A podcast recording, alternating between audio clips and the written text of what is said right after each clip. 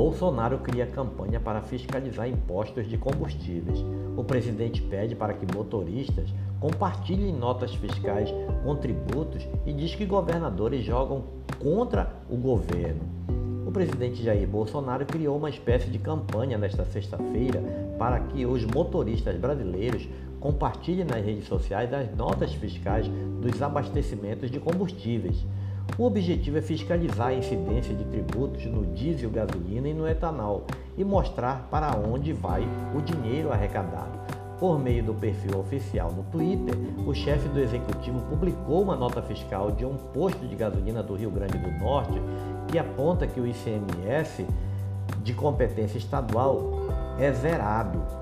Bolsonaro disparou contra o tributo zerado e disse que há desinformação. Em seguida, disse que governadores jogam a população contra o governo federal. Abasteça seu carro ou caminhão com 100 reais para facilitar os cálculos e poste aqui a nota fiscal.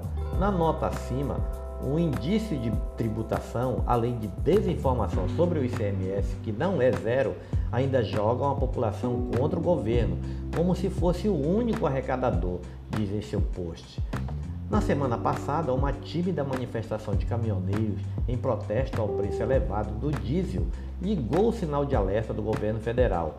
Houve paralisações pontuais pelo país, mas o abastecimento não foi afetado.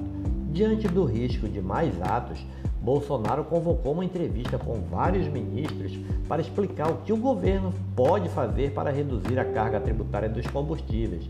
Na ocasião, cobrou a colaboração dos governadores dos estados, uma vez que o ICMS é um tributo estadual.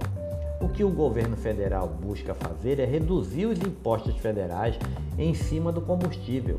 Essa política é própria dos governadores, não interferimos. Afinal de contas, não é competência nossa, disse ao destacar que o preço dos combustíveis na bomba é quase o dobro do pago nas refinarias. A ideia é que o ICMS seja previsível, assim como o PIS/COFINS, que tem um valor fixo de 0,35 centavos por litro de combustível.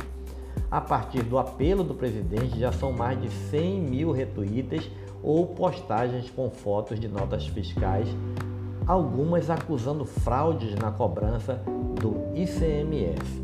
Esse é mais um podcast do site newsrondônia.com.